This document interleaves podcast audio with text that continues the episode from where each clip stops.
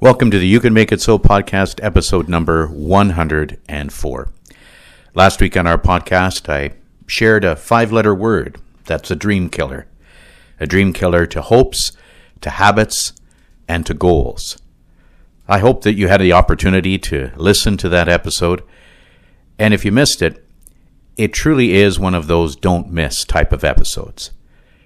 Go back and listen to episode number 103 you can find it on our website, phoenixlifecoachingcanada.com, or on Spotify. Today, we welcome our first guest of 2024, Eric Kaufman, and I'm confident that you will enjoy what he has to say as we continue to build on our theme this month of becoming a high performance leader. You ready? Let's get after it.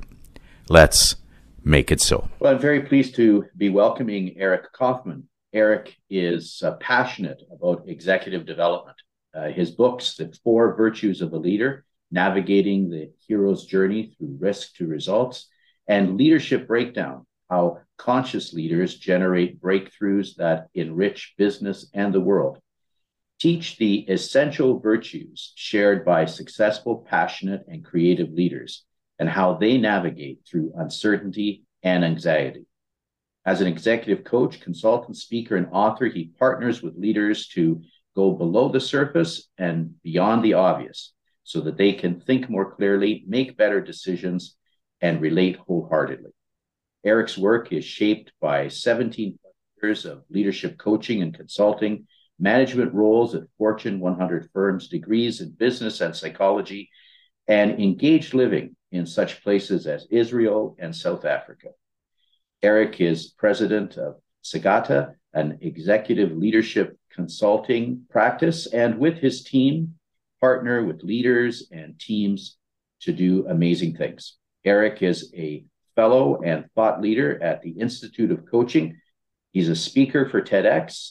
And while writing additional books, he contributes to publications like mindful.org, Training Magazine, and Conscious Media Magazine.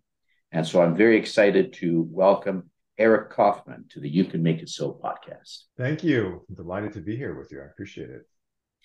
Uh, so, Eric, before we start talking about your books and your work, uh, let's get into knowing a bit more about you. And though we touched on it in the introduction a bit, can you tell us about your pathway to where you are now as an executive coach, consultant, speaker, and author? How did you begin this journey? Why don't you tell us a bit more?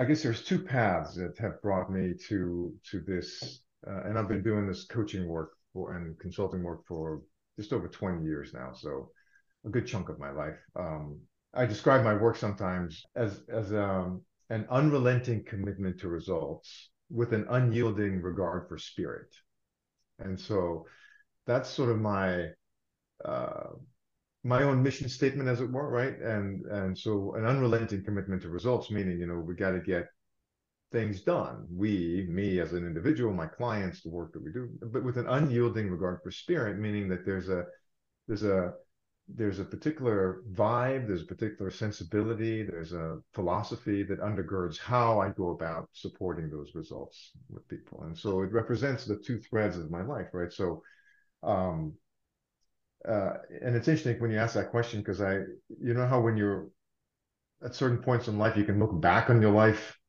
and suddenly the pieces that were that they make sense in retrospect, where they didn't make sense at the moment.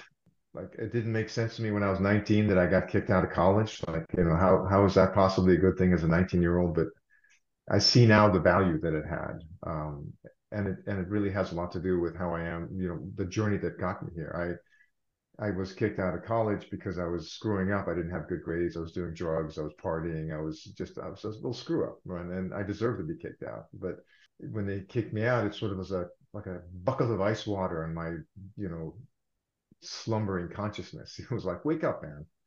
Um, and um, the short version of it is I, I looked around and I started thinking, well, what does it take for me, 19 year old version of Eric? What does it take for me to get my life in order? You know, uh, I can only blame my parents, my my environment, you know, so far, and I have to take responsibility. And so, it put me into this journey of trying to understand what it means to be a responsible human, uh, and uh, that put me you know, in a search, and I ended up engaging in in a in a in a Zen spiritual tradition uh, as a very young person. Um, and I got very involved in it. In fact, I, I, I worked with a Zen teacher very closely from then age 19 to into my mid 30s, and then with another teacher from my 30s up, you know, the rest of my life. So it's been you know 40 some like you know 40 wow almost 40 years of uh, of this deep intense work to be a responsible human being, right? From a Zen perspective. And then also I went to work in corporate. I worked at, you know, I, I graduated, I got back in college, fortunately, graduated college, went to work at 3M, went to work at Corning in management and leadership. Um, and then I got to a point in my life where I thought, what I'm really enjoying at work and what I'm really enjoying in my own spiritual practice was this cultivation of uh, of humanity, this ability to be an awakened being, this ability to be present, to be awake, to connect, to have meaningful experience. And and um, I found myself as a manager, as a leader at work, enjoying the development of people, even more so that I was enjoying hitting out KPIs. And that was very telling. And so in my uh, sort of early 30s, I decided I'm going to uh, break away and dedicate myself entirely to a to a work that would combine these two things. How can I live this this kind of spiritual life that, uh, that cultivates goodness and do meaningful work with people? And so it brought me to coaching, um, and that's been so. like I said, this is a little over 20 years. The first few years were rough, but now it's a lot of fun. Excellent. Excellent. Well, sounds like quite the journey, and I completely uh, uh, resonate with you about uh, how sometimes we we look back in the midst of walking forward and uh, we see how all the pieces were kind of shaping the direction that uh, that we're going in. Absolutely. You know in um, in your latest book uh, leadership breakdown you take us on a journey as well. And uh, and in it you say that for leadership teams to realize their full potential they have to uncover three aspects of conscious leadership wisdom, how to make great decisions, love, how to unlock deep engagement, power, how to get fully switched on at work. So, my first question is a really packed one. First, what exactly is conscious leadership? And second, why is wisdom, love, and power so essential? Because these are not words that we often associate with executive or even team leadership. So I'm going to answer what is conscious leadership. I'm going to take a step, two steps back, you know, and just kind of zoom out for a second. So there's a distinction for me between sort of some terms. One is leadership, and the other is leader. I've come to define leadership over the years of doing this work. So you know, uh, I talk about leadership as organizing and influencing people to achieve results. It's super stripped down, and it's uh, it's one of those definitions that that is meant to be as a definition kind of agnostic of the of the um, application, just purely defining the experience, right? So, what is leadership? Leadership is organizing and influencing people to achieve results. Ideally, I'd like those results to be meaningful, to be helpful, to be wholesome, etc. But it doesn't matter. I mean, I can take examples like in the worst case scenario, you have Hitler as a leader. I disagree with everything he's done and everything he is, everything he stands for, but he organized and he influenced people and then he achieved results. Leadership, check. On the other hand, we have Gandhi, right, who brought all this wisdom to the world and liberated, blah, blah, blah. Regardless of what he accomplished, he organized and influenced people to achieve results, right? So that's leadership writ large. Now, a leader is a person who does that, right? A leader is a person who then organizes and influences people. But who you are and how you are as a leader, how do you, or you can end up as a Hitler, or are you going to end up as a Gandhi. And I, I, I apologize for making these sort of ridiculous sort of uh, spectrum ends, but they're, they're, you know, it matters. And the conscious leader then is the person who is who is affecting that ability to organize and influence people to achieve results in a particular way in a particular way right And that way is important. And why is that way important? It's not just important because it's important from a spiritual perspective or whatever. It's important at this moment in our journey as humans on the planet. Because, and this to me is sort of a, a central theme, is the mantle of stewardship, the mantle of responsibility for people and for the uh, and and for our experience on the planet has fallen off the shoulders of kings and queens and governors and prime ministers and presidents. And it's gone off the shoulders of priests and imams and rabbis and it has landed squarely on the shoulders of business executives. Look at who's shaping the world. Business executives and if we don't have these leaders who are organizing and influencing people to achieve results switched on in a particular way, that they are embracing and taking on that mantle of responsibility, then we are in bigger trouble. You know, we'll, we'll have bigger trouble than we're already having. And so a conscious leader is somebody who wears that sense of responsibility, understands that they organize and influence people to achieve results, and is very specific about the type of results that they're achieving that those results are essentially wholesome, that they are in the realm of stewardship, not just in the realm of acquisition or, or winning. And that the conscious leader is a leader who does all that and is aware and plugged into the bigger gestalt of existence than their own limited ego sense of self. So that's what a conscious leader is. A conscious leader is a leader who fundamentally recognizes that they are a cog in a bigger part and they're not caught up in their own egoic needs but they can be in in harmony with life.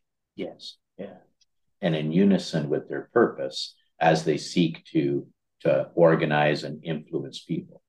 And I'm going to say their purpose, from a conscious leader perspective, is one that is a stewardship purpose. Uh, let's keep talking about that a little bit because leaders are not just influencing, for example, the company that they lead or or the, the product base that they're in charge, uh, or even the people group that that they're in charge of. They're they're influencing so much more today in our culture and in our world. You you talk about the, the breakdown, the four elements of leadership breakdown that can occur. And um, you state them as um, as understanding what the, the biggest hurdle to leadership power is, learning the three aspects of enlightened leadership, minimizing breakdowns and maximizing collaboration, and creating a leadership style that generates deep engagement. Now, without giving away, you know, any secret uh, sauce recipes, if there if there are any to this, but how does one go about creating a leadership style for themselves that actually generates deep engagement? Um, yeah, thank you for that question. And as far as giving away, I mean, I, I write these in books. I'm you know, I'm not giving it away, but for 17 bucks, you can have it, you know. Uh, and I think if you have an Audible account, you can get it for credit, right? It's like zero. So um, I am pretty much giving away then. But the um, um, I'm going to come back to wisdom, love, and power, and I'll explain how it is that they generate that engagement. So wisdom, you know, fundamentally is uh, it's not about how much you know. That's knowledge right? Wisdom is uh, not even how much you can uh, interpret, that's understanding. Wisdom is the capacity to do two things, right? To dive deep and to look far. So to dive deep, we call that insight, right? The ability to deconstruct something and, and understand it deeply. And to look far means we have perspective. So so a leader who can do these two things, right, has the capacity, the mental capacity, the the, the, the to to have insight about themselves, about the people they're working with, about their team, about their market, about their about their strategy. Right? That's that's meaningful and and and uh, competitively necessary. And that perspective, right? What's happening? What's the bigger picture?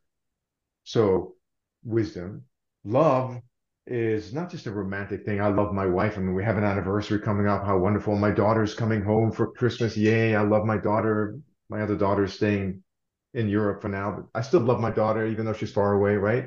But that's that's the love that I'm talking about in the workplace fundamentally comes down to the willingness to cultivate the best in others, the giving of attention. That's what the love is at the net net. I'm gonna give attention. And then power, I'm not talking about like some kind of maniacal grasp for control over everything. I'm talking about innate power.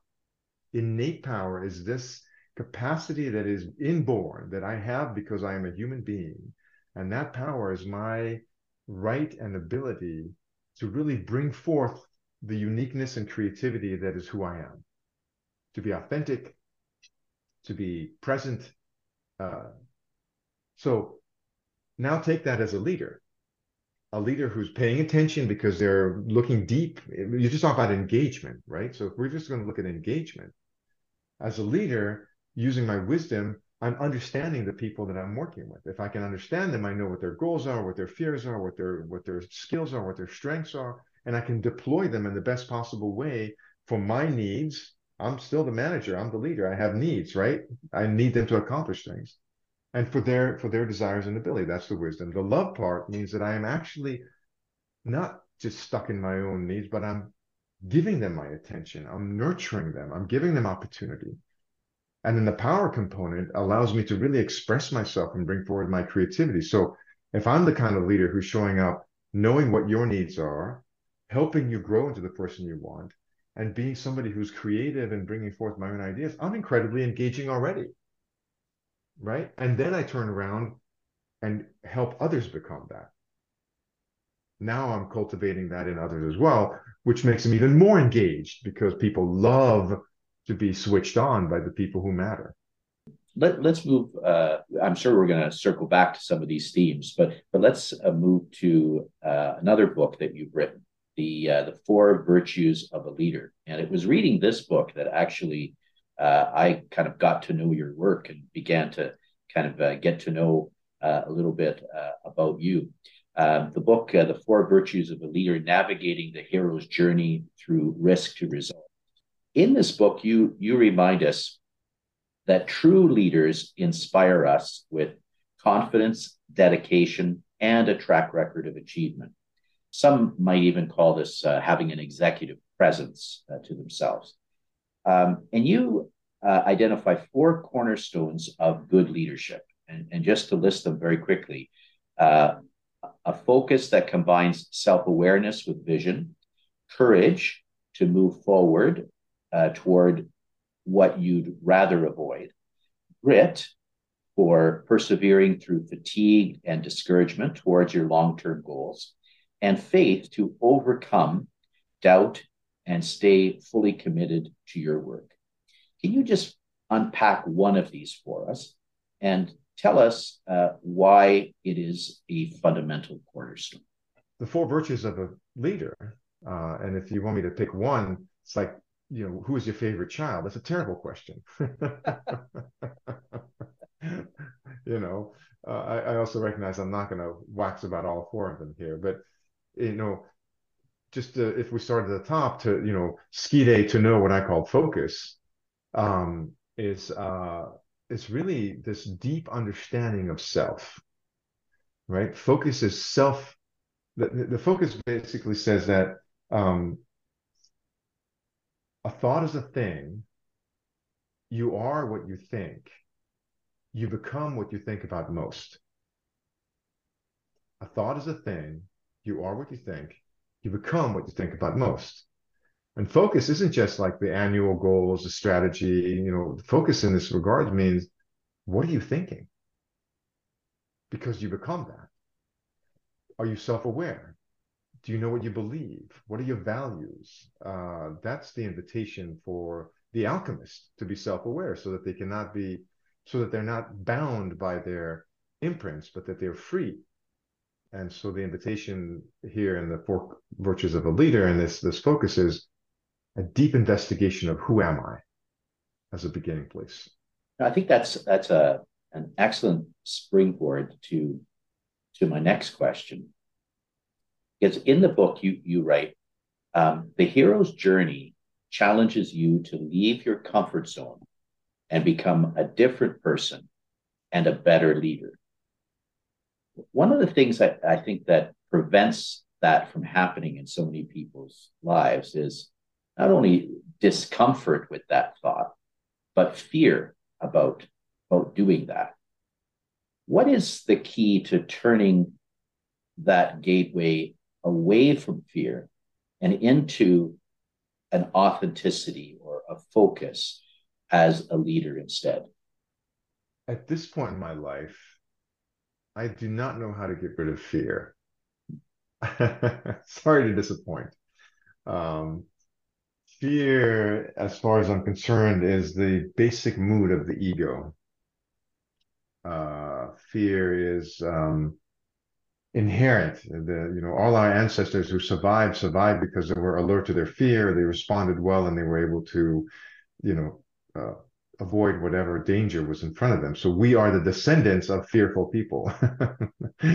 we we only survived because all our DNA chain is wrapped in uh, a fear response. So getting rid of fear, uh, as far as I can tell, for a normal functioning human being, is off the table. What's on the table is courage, right? The same ancestors who had fear also had courage to persevere and to push through, or they wouldn't exist. They wouldn't have made it through whatever scared them, right? They would have capitulated or they would have been eaten by whatever, right? So I don't really see fear as the thing that obliterates our ability to be authentic. I see courage as our way to be authentic, right? And um, and I don't see that fear goes away. I see that courage can be cultivated, and we can cultivate courage in small ways. You know, the courage to speak up in a meeting where we think we're going to seem foolish or our idea is going to be rejected. That's that's fear, right? I'm afraid of what some unwanted, painful experience. So it takes courage to do that, or the courage to launch a new project, or the courage to, you know, a client of mine I spoke with this morning is grown tired of his role. He's been there six years. He feels like he's been used to the to to sort of the best of his ability, and now he wants to grow, but he's afraid to leave because he's comfortable, right? His family is comfortable, the routine is comfortable, but he's unfulfilled. His his heart is yearning for something different. So it takes some courage, and so. Um, I propose that fear is the gatekeeper to power. Fear is the gatekeeper to power. Um, when Jay leaves his job and goes finds another one, he has to walk through his fear. To do that, he has to activate his courage. What he will find on the other side is a greater sense of energy, vitality, creativity, presence, joy. In other words, the the sort of the the the the, the symptoms of power. He will feel empowered. And so we can't walk away from fear. We have to walk through it because fear is the gatekeeper to power. I want to thank you for being with us and with, for connecting with us. And um, and I wish we could go on a, a, little bit longer. If people want to continue this conversation with you, uh, how can people get a hold of you and learn more about your work? They are certainly welcome to email me. Uh, my website is Sagatica, S A G A T I C A, Sagatica, and my email is Eric, E R I C, at sagatica.com. Um, they can find me on LinkedIn, Eric Kaufman. All right, let's wrap up. I want to thank Eric for being our guest, our first guest of 2024 on our podcast, and do check the podcast notes for how you can connect with him. You know, we really still are at the start of the year in many ways, and the start of a year is a great time to personally and professionally put together a new strategy so that you can lead with confidence and grow in clarity. If we can help in any way here at Phoenix Life Coaching Canada, if I can help in any way, just contact us through our website, phoenixlifecoachingcanada.com, or use the link in our podcast notes. And if this content and this podcast is meaningful to you, it would mean the world to me if you could rate it or write a review. It'll give our podcast more exposure. And you can also follow us on Twitter, Instagram, Facebook, or LinkedIn. And all of those ways are also found in our podcast notes. Next week, I want to discuss another topic tenacity. And I'm looking forward to sharing it with you. Until we get together again next week, start living in a way today that will help you to thrive tomorrow. And remember, you can make it so.